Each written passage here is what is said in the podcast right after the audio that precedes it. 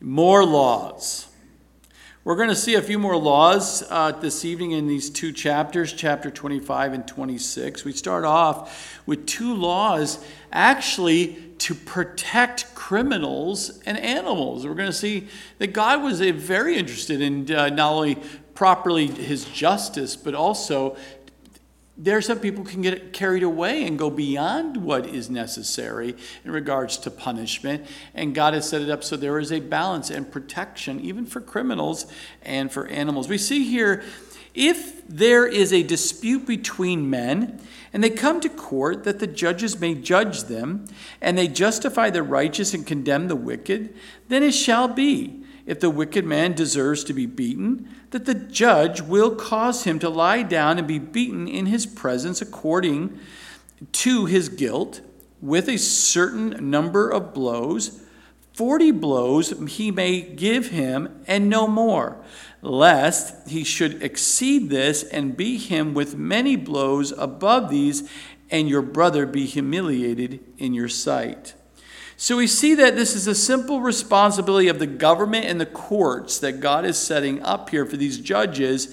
Even as Paul says in Romans 13 4, Paul describes in Romans 13 4 the role of government and the importance of the government because he set that organization up, and we studied that previously. For he is God's minister to you for good. But if you do evil, be afraid, for he does not bear the sword in vain, for he is God's minister, an avenger to execute wrath upon on him who practices evil. So God has set it up that the government will bring come for those who clearly uh, are going to be punished for their crime but there was boundaries. He says if a wicked man deserves to be beaten, apparently God considers that some criminals are wicked. Can you believe that? God thinks criminals can be are wicked.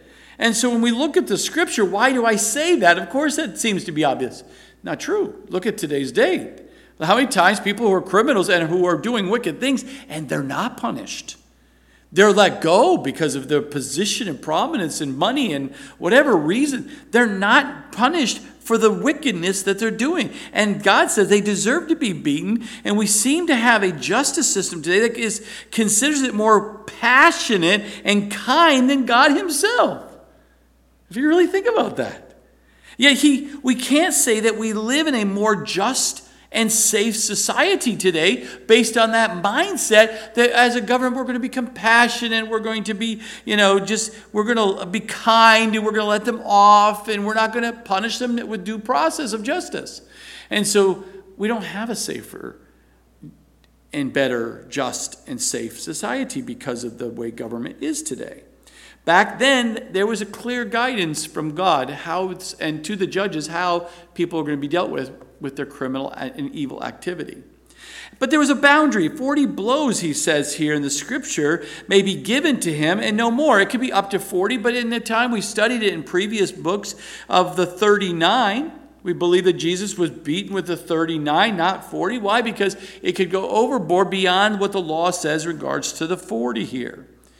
Though sometimes a beating was appropriate punishment, and God also agrees that the idea that there is a, such a thing as an excessive punishment. And so God told the judges here that it can only go so far, and, uh, and it had to be in the judge's presence. It couldn't sit there and say, You're going to be punished. Now I'm going to go play golf. You know what I'm saying? Or I'm going to go back, you know, out there and, and have tea and you guys take care of the punishment. No, the judges who are actually doing the uh, sentencing actually had to witness the actual punishment. So he was accountable to what his decisions were. I thought that was beautiful when you really think about that.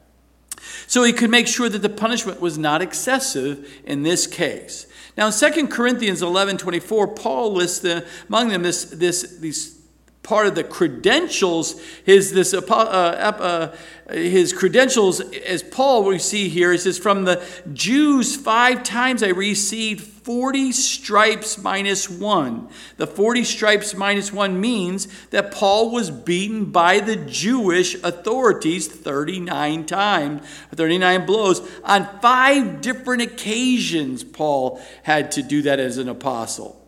Paul did not receive 40 blows uh, as according to the, uh, the law here. They had received the 39, which was the common practice that the Jews would do to minister for punishment. Now, he didn't deserve it, he shouldn't have gotten it, but that didn't stop the religious Jews and them to do it anyway, just like they did to Jesus. In verse 4, we see a next law. It says, And you shall not muzzle an ox while it treads out the grain. God wanted us to be humane and, and be right with animals for sure. And, as a ox would go around and around the circle to grind and move that stone to grind uh, the grain, God says to, to, to Moses, to the people, that they needed to simply make sure they humanely treat the working animals, and that while he was going there, you should not keep the animal from being able to eat as he was working to, to, to, to the work of, on the grain. Now, it says there in 1 Corinthians 9 9 and 1 Timothy 5 18, Paul applies the same principle in this teaching to the minister's right to be supported by the people, the ministers too. In fact, in 1 Corinthians 9, 9 and 10, leads us to believe that this is the real point that God was actually making in this verse, because in that passage, Paul says, Is it the oxen God is concerned about? Or does he say it altogether for our sakes? So he was sitting there saying, you know, here's the ox working hard and, and to provide for you, to make sure the grain is taken care of for you to be able to do it. Same with the ministers. Ministers are pouring out and feeding you and stuff. Then you should be providing through the tithes to provide for the pastor or, or the teacher who is there feeding you. Why would you muzzle them and not provide for them doing the work? Here in verse 5 through 10, we see the laws dealing with some family matters in, in regards to this, especially when it came to those family members who survived uh, when one of the brothers passed away. And it says right here if brothers dwell together and one of them dies and has no son, the widow of the dead man shall not be married to a stranger outside the family. They had to stay within the family unit. Her husband's brother shall go into her and take her as his wife and perform the duty of a husband's brother to her. That was re- responsibility. So I ponder on that. I'm sure you've pondered on this, and you're just like, oh, You're getting married? Who is she? Why would your brother be concerned who you're going to get married to? Back in those days, that was really important, was it not? Because you're about to marry this girl, and if he died and he had a high likelihood of dying, you were now going to now fill in as a husband if you did not have children. So you know there's no question in your mind that when you get to about get married, that brother would say, "Now make sure you make sure that in this first year you have a, a son. Make sure you have a child, because then he wouldn't be responsible to have to to lie with his brother's wife to carry on the family name. You know how that plays out, I'm sure, in your mind, because that is exactly what the responsibility was. And it shall be that the firstborn son which she bears will succeed to the name of his dead brother. So the credit still goes to the dead brother, even though it's his, his seed that made the child.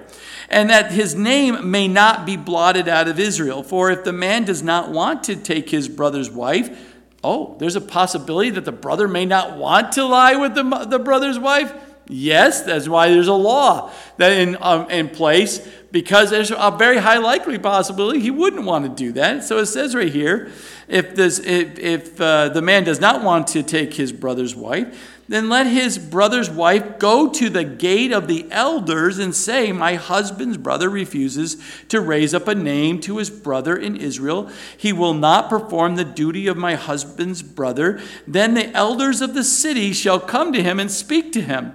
But if he stands firm and says, I do not want to take her, then his brother's wife shall come to him in the presence of the elders, remove that guy's sandal from his foot. Now, can you imagine? You're, I don't want to lie with you. No, I'm going to take responsibilities. She gets to hustle herself right over there and take that sandal off that man. The elders are watching. And what does she do? She takes that sandal from his foot and spit in his face and answered and says and say, You shall so shall it be done to the man who will not build up his brother's house, and his name shall be called in Israel the house of him who had his sandal removed. That was that was not a good thing. If someone came over and took your sandal off, that was very humiliating in the society of, of that day. But there was responsibility. Why? Because God didn't want any name to be dropped from the lineage and the importance of in the nation of Israel and to carry that on. So they had to choose wisely their brides, and the brothers had to work to make sure this was going to work out well. Verse 11 and 12, we see now wives are to have boundaries and they're to not they're forbid to interfere when the husband gets in a fight. Look what happens here. If two men fight together and the wife comes to the rescue, and the wives do come to rescues many times, but come, the wife one draws near to rescue her husband from the hand of the one attacking him and puts out her hand and seizes him by the genitals genitals then you shall cut off her hand. Her eye shall not in your eye shall not pity her. Now you know you're, you're coming in for the rescue. Now ladies I, I hope the first thing you're not thinking of is grabbing the guy's genitals to get him to release from your husband but I guess in an emotional moment, and if there's one place to get a man to stop, that's one way of doing it. I wouldn't do that. Why? Because there's a punishment, because that must be something that was in the culture at the time. That was one way of, of stopping something, because God actually had to put a law in place to stop women from doing that. And in this case, uh, she could lose her hand. And no one should have any pity. Oh, I'm so sorry you lost your hand. No, God says, don't think about it. Don't, don't do it. End of, end of thing. So the law is in place that would keep the women, even coming for the rescue of her husband who was getting beat up. Uh, can't do it. Now we see in verses 13 through 16, we're going to see laws around justice here, especially back to business, back to making decisions of weighing things out and getting, you know, bartering and moving things here. Look at what happens here in verse 13 through 16. It says, You shall not have in your bag differing weights, a heavy and a light. You shall not have in your house differing measures, a large and a small. You shall have a perfect and just weight, a perfect and just measure that your days may be lengthened in the land which the Lord your God is giving you. For all who do such things, all who behave unrighteously, are an abomination to the Lord your God. So if you sat there and said, Oh, here comes my neighbor, I really like him, I'm going to give him the ideal weight. Exactly what the weight is is going to be perfect.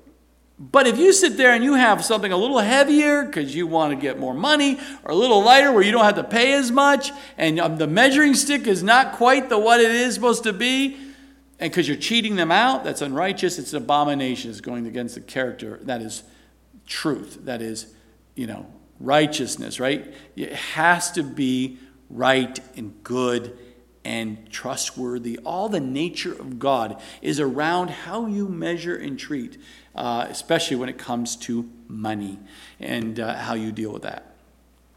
Now, in verses 17 through 19, we see God commands of Israel to, to deal with someone in the past, Amalek. Someone in the past of Israel's past. Look what happens here. Remember what Amalek did to you on the way as you were coming out of Egypt? How he met you on the way and attacked your rear ranks, all the stragglers at your rear, when you were tired and weary, and he did not fear God. Therefore, it shall be when the Lord your God has given you rest from your enemies all around in the land which the Lord your God is giving you to possess as an inheritance, that you will blot out the remembrance of Amalek from under heaven. You shall not forget. Ooh, wow. God tells Moses to tell the people, when you go in and you got everything taken care of, you've conquered all your enemies and everything's in place, and you are now resting, you possess the land, do not forget. There's one more you're going to wipe out from, the, from this earth, and that is Amal, the Amalekites. Amalek. Now, think about this. Who were the Amalekites? They were the nomadic desert tribe ranging from Sinai northward to the upper Arabia. We see that in 1 Samuel 15 7 and 1 Samuel 27 8, that reference.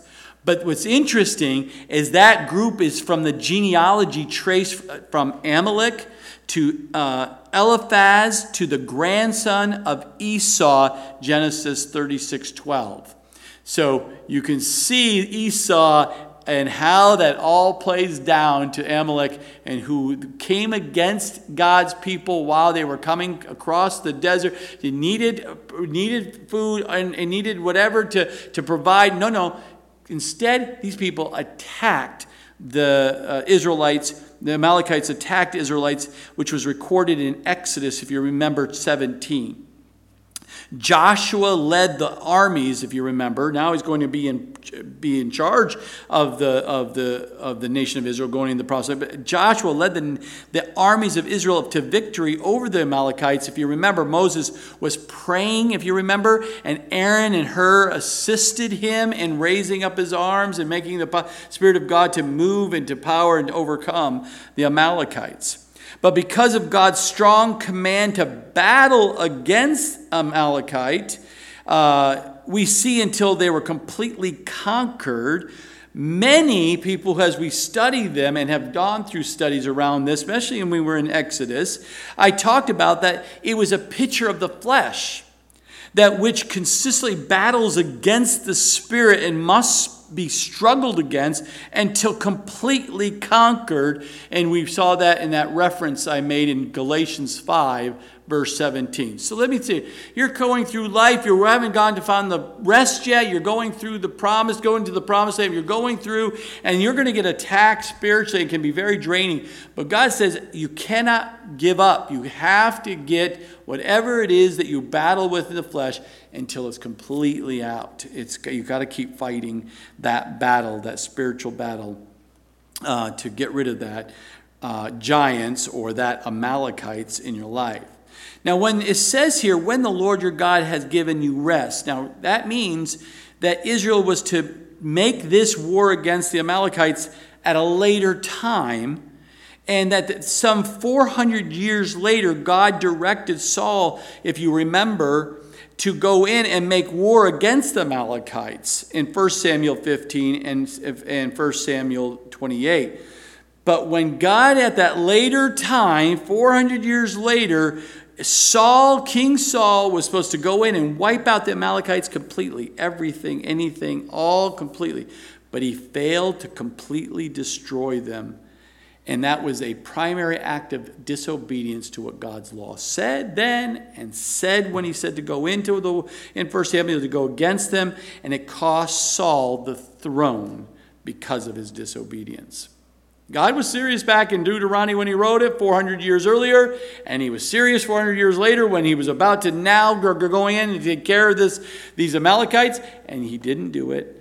God never forgot that. Now, in chapter 26, we brings us to dealing with first fruits and tithes. And it says here in, in 26 verses 1 through 4 it talks about bringing the first fruits to the priest, that you, we, we understand that that's what they were to do.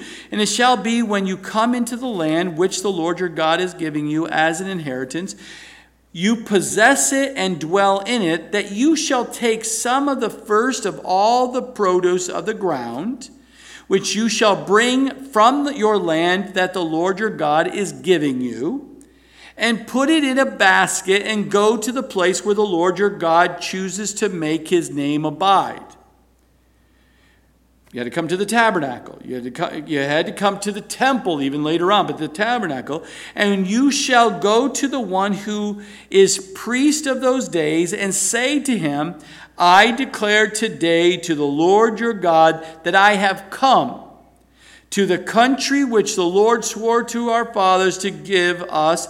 Then the priest shall take the basket out of your hand and set it down before the altar of the Lord your God. So you are to come with the first fruits. It was a offering. It was to come to give to God for his purpose and glory. And when they went into the promised land and they sat down and they came across the Jordan River and they went through and conquered all those obstacles the, the Jordan River, the swollen spring floods, the, Canaan, the Canaanites and armies, and all these things. All of that you have to go through, all of that. Don't forget, once you're in the promised land and settled, God still assured them that they were going to come into the land, even though with all the challenges and all the oh, how we're going to survive, how we're going to be able to do this, how we're going to start from fresh and start new, how all of those why, why, how, how, if, if, ifs that come in people's minds when God's moving you. He still said in the word, I'm coming and I'm going to bring you into the land. You may not know how it's all going to happen, but I'm telling you, you're going into the promised land. But when that happens, some of the first of the all the produce of the ground that was going to be produced from the land I'm going to give you in Numbers 18:12 speaks of the first fruits and so we're not going to go into that in detail. It says that you're going to bring this special offering of first fruits from that first harvest that they gained from the promised land when they first settle in. So it's something very important. This very first time you're in the promised land, the first time you're cultivating the land and producing that first harvest, you're going to give to God those first fruits.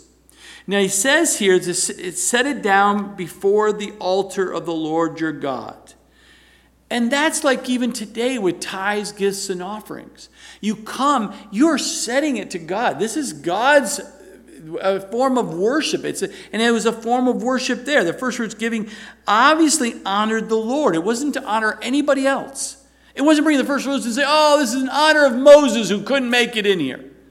Or it wasn't in the honor of uh, Joshua or anybody, Caleb or anybody else. No, it was purely for the Lord when they come and give because it gave the Lord his portion off the top. He gets the first. He doesn't get the leftovers. If there's leftovers, he always gets first the first portion. So when Israel had taken possession of the promised land, they were to celebrate these two rituals, these two things they would be done only once, accompanying that offering of the first fruits, and the tithes on that third year was something special that was supposed to be set apart and only done once. And they were given in order to celebrate Israel's transition from the nomadic existence to a settled agricultural community made possible. How? by the Lord's blessings.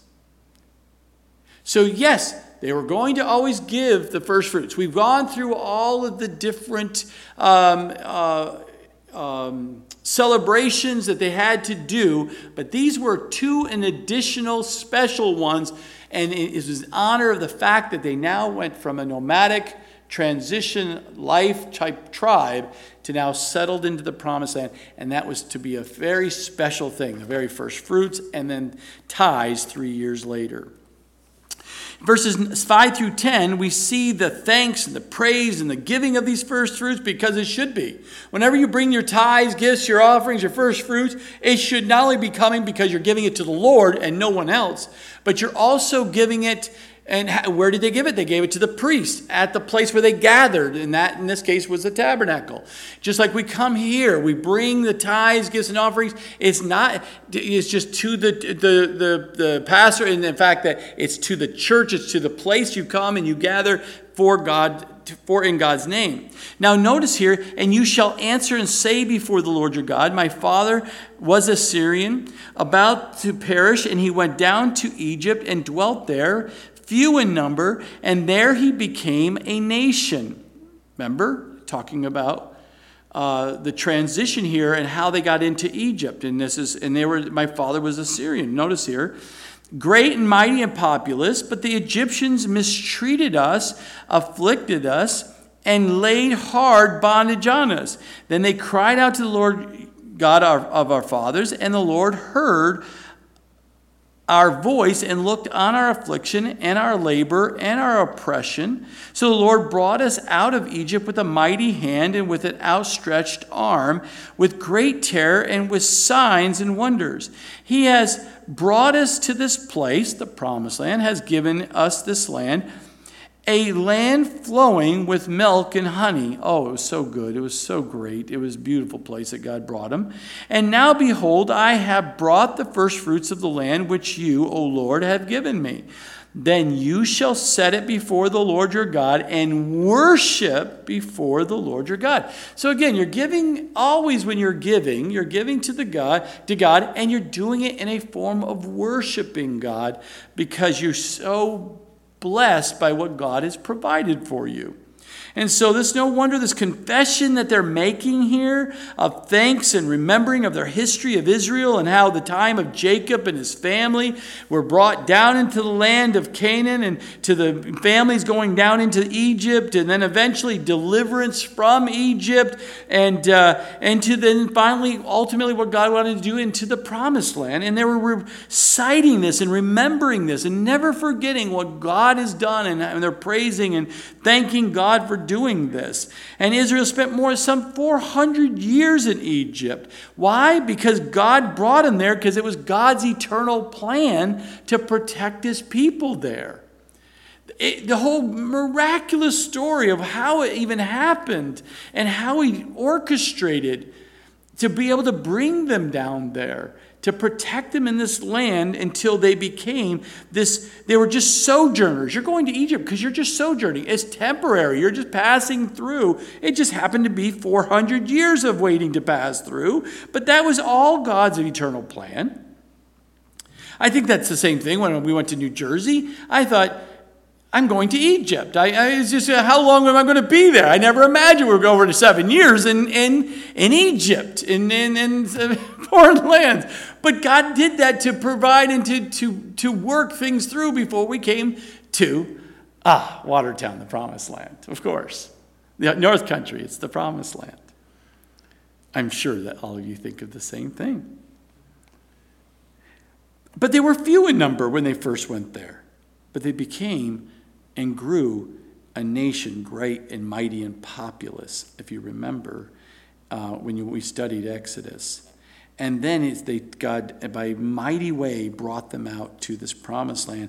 And this is the first fruits that they're celebrating. It's giving, you know, thanks and praise to what God had done. And it's basically saying, thank you, God, thank you, God, thank you, God, thank you, God, for giving us this beautiful land and all this produce. And we give the first fruits to you in celebration of all you've provisioned for us. In verse 11, and you shall obviously, obviously rejoice here. He says, you, So you shall rejoice in every good thing which the Lord your God has given to you, and your house, you and the Levite, and, in the, and the stranger who is among you. So when we receive from the Lord, we are to give back to him. And, and we should cause us to rejoice in the fact that we can give back to him.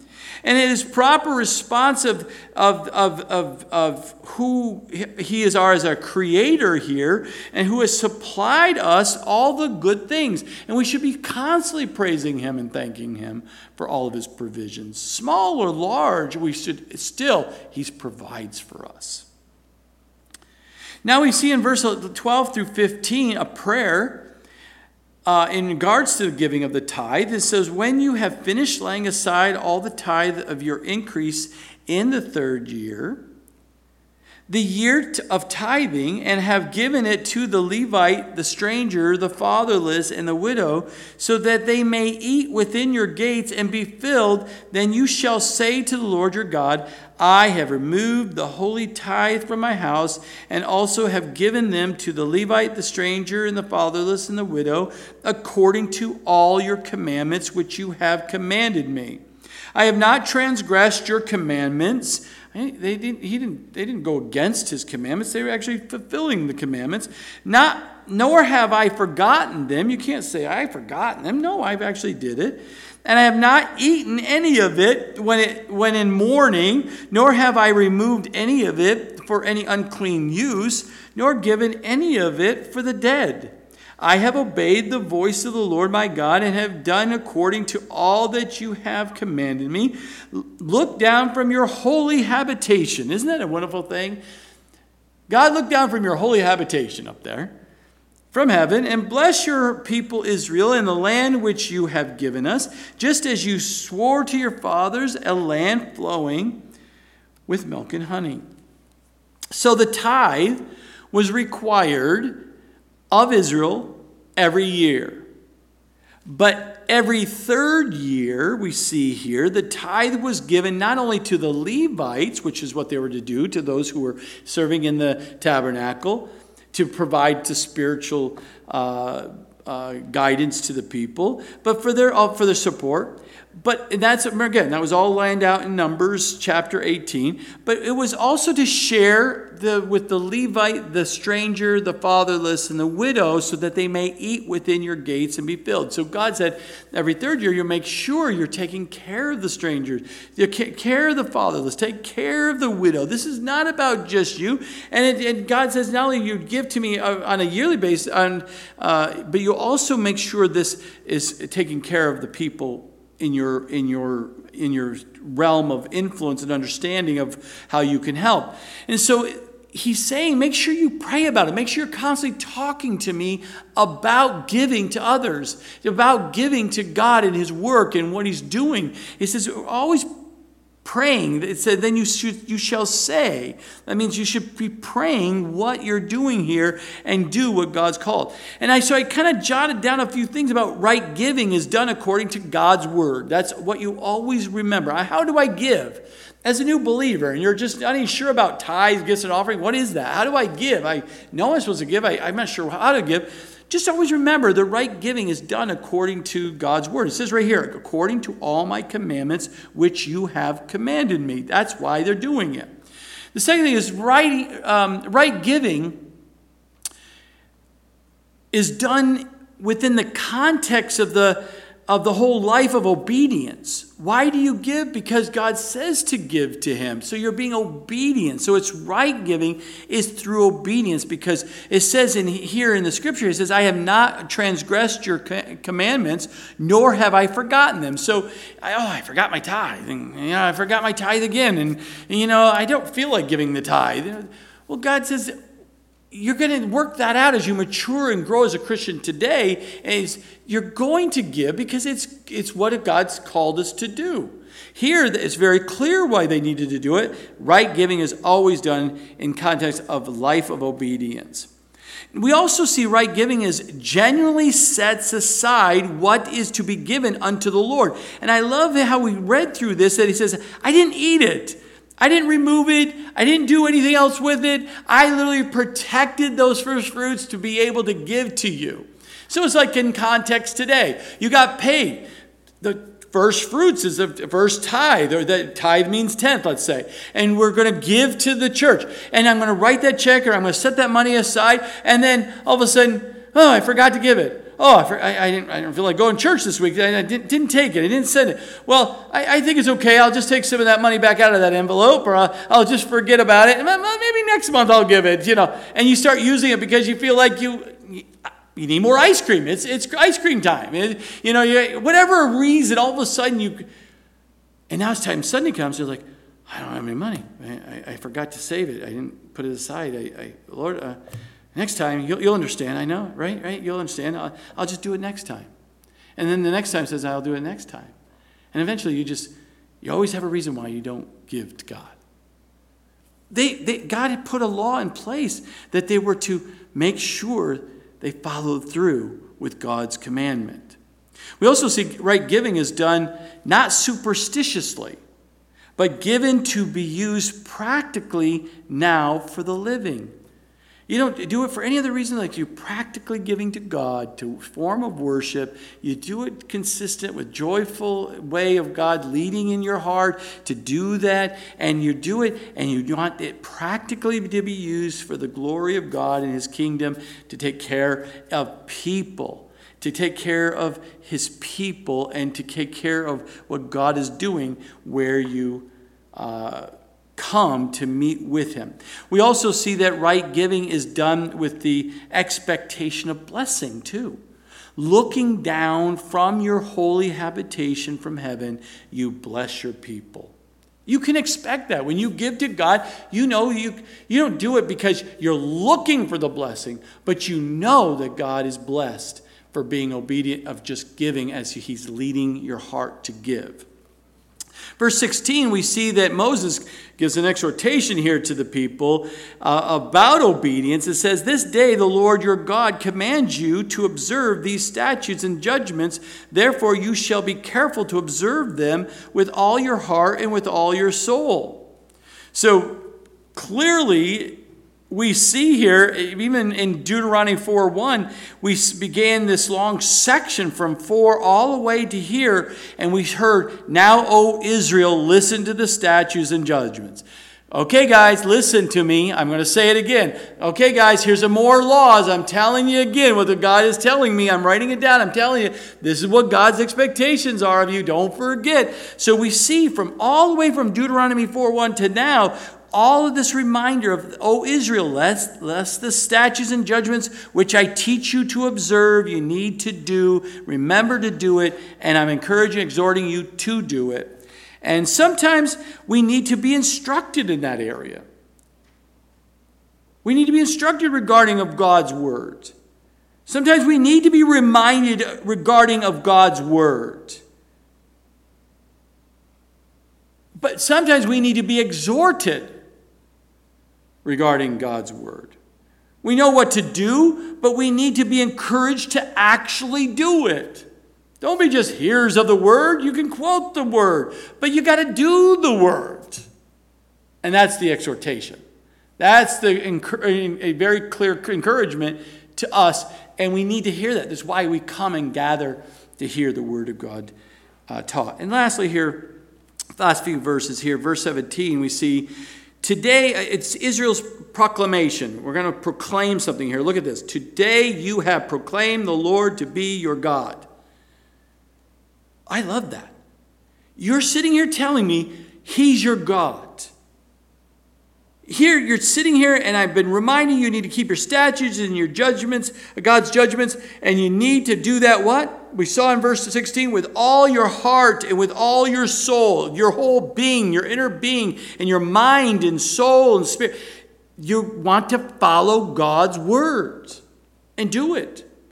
And so he's telling the nation of Israel, proclaiming that the Lord is your God. You're saying he's your God, that you will walk in his ways and keep his statutes, his commandments, his judgments, that you will obey his voice. So, can you picture Moses crying and just like, remember, guys, remember what God has done for us. And remember, you're standing here and proclaiming that you know God, you that He's your, he's your God, you follow God. Then, you, if you, that's what you're proclaiming and you know it, then you need to walk it. You can't just talk it can't just hang around and be part of the, the, the, tribe of Israel and just hang around and wait for someone to, you know, take advantage of. No, no. He says you will walk in his ways, you will keep his statutes, you will, his commandments, his judgments, that you will obey his voice. And then we see in verse 18, 19, God's proclamation as well. He says, Also today the Lord has proclaimed to you you proclaimed your, you're proclaiming you know God. You're proclaiming that you want to walk in His ways. You proclaim you want to be obedient and to, to listen and obey, obey His voice. But look right here. Also, today the Lord has proclaimed to you to be His special people. Do you know that God loves you? And as a born again believer, you're His special people. You're a child of God. That is God proclaiming that to you and me. That's what God was proclaiming to them. You will be my his special people, just as he promised you that you should keep all his commandments and that he will set you high above all nations which he has made, which he has made in praise, in name, and in honor, that you may be a holy people to the Lord your God, just as he has spoken. There's a tremendous award, reward to be a special people of God. Tremendous award, reward. God promised that he, exalt, he would exalt an obedient Israel to set them high above all nations, which he has made in praise, in name, and in honor. You're his special people. We are a child of God. Great rewards for being in the family of God. We must be obedient children. A child that is completely, totally surrendered, completely sold out to be absolute in love with God. Why? Because He first loved us. He first loved us. Now we can just naturally respond and love back to our Savior. Amen?